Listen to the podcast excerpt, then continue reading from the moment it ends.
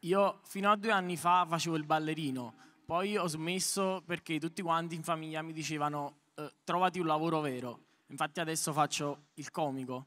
Eh, devo dire che i primi tempi quando ho smesso di fare danza è stato strano, cioè parlavo con la gente e avevo tipo come dei tic nelle gambe, cioè facevo dei passi di danza senza che nemmeno me ne accorgessi.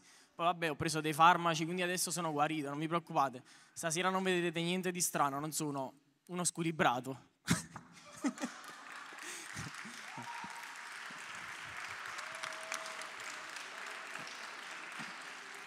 Sono contento vi sia piaciuta perché per fare sta stronzata ho preso uno strappo.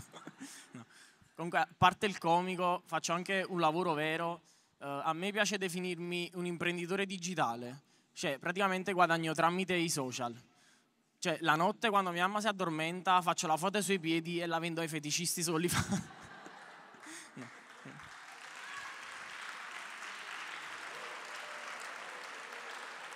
Comunque, questo business dei piedi va a gonfie vele, va benissimo. Mm, a differenza invece della mia vita sentimentale, ultimamente mi sono lasciato con la mia fidanzata, uh, litigavamo spesso, non riuscivamo a capirci, mi sentivo spesso incompreso, tipo nell'ultima discussione mi aveva accusato di essere un ritardatario e io sinceramente non mi sento un ritardatario, cioè mm, io semplicemente, secondo me, calcolo male il tempo. Tipo prima di uscire di casa, che ne so, devo fare delle cose, tipo che ne so, mi devo fare la doccia, mi devo lavare, mi devo vestire, dico vabbè quanto ci posso mettere? Un quarto d'ora, 20 minuti?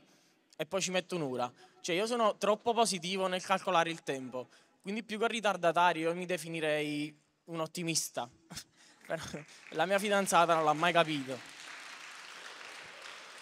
E un'altra discussione che avevamo spesso ultimamente era legata al sesso perché mi diceva che ero troppo veloce, che venivo troppo presto io ne avevo anche provato a parlare con un mio amico che aveva lo stesso problema, mi ha detto guarda io ho risolto, quando stai per venire pensa a una cosa disgustosa, che ne so, tua nonna nuda.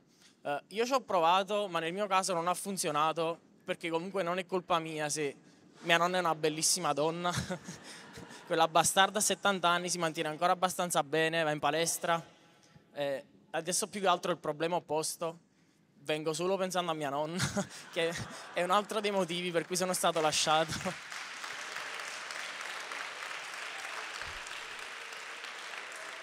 Però vabbè, anche se sono stato lasciato non fa niente, cioè nel senso sono abituato a soffrire per amore perché ho iniziato già da piccolino. Infatti la mia prima delusione è stata Gesù, che da piccolo mi ricordo ero un bambino molto solo, soffrivo di solitudine. Mia mamma per rincuorarmi un giorno disse "Ma non ti preoccupare Michele, a mamma, tu non sei solo". Gesù ti ama, ama proprio te. Io finalmente mi senti speciale per qualcuno, dissi, wow, che bello, Gesù mi ama, ama proprio me. Poi sono andato a messa e ho scoperto che Gesù amava tutti. Quel bastardo diceva le stesse cose a tutte quante. Quel giorno mi sono sentito la puttanella di Gesù Cristo.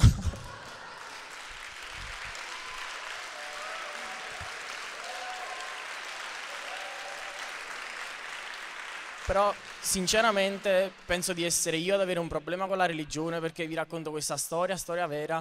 Io sono stato battezzato da un prete che si chiama Don Salvatore Marsiglia e vi dico il nome perché se lo andate a cercare su Google vi esce un servizio delle iene.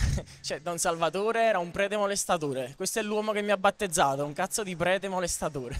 La cosa bella è che Don Salvatore non era solo un prete, era proprio un amico di famiglia. Cioè infatti ogni volta che andavo a casa dei miei nonni, Don Salvatore c'era sempre. Eh, cioè, poi solo dopo anni, grazie alle Iene, abbiamo scoperto che fosse un molestatore. Cioè, se ci pensate, è assurdo. Tanti anni a casa mia e non mi ha mai sfiorato. cioè, mi ha causato dei problemi di autostima enormi. Che io poi andavo a casa e rivedevo tipo il servizio delle Iene in cui molestava questa signora Concettina, 65 anni, capelli bianchi, pelli appesi, e pensavo, oh, Concettina sì, e io no. cioè, quanto ti devo fare schifo?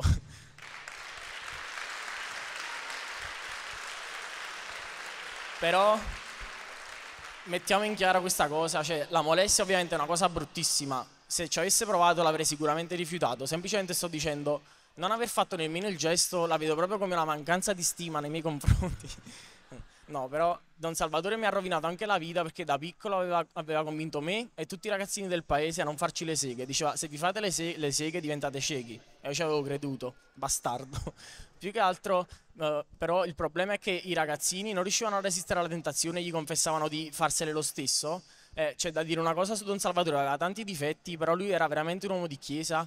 Pensate, pur di farli restare puri, pur di non farli peccare, gliele faceva lui. Grazie.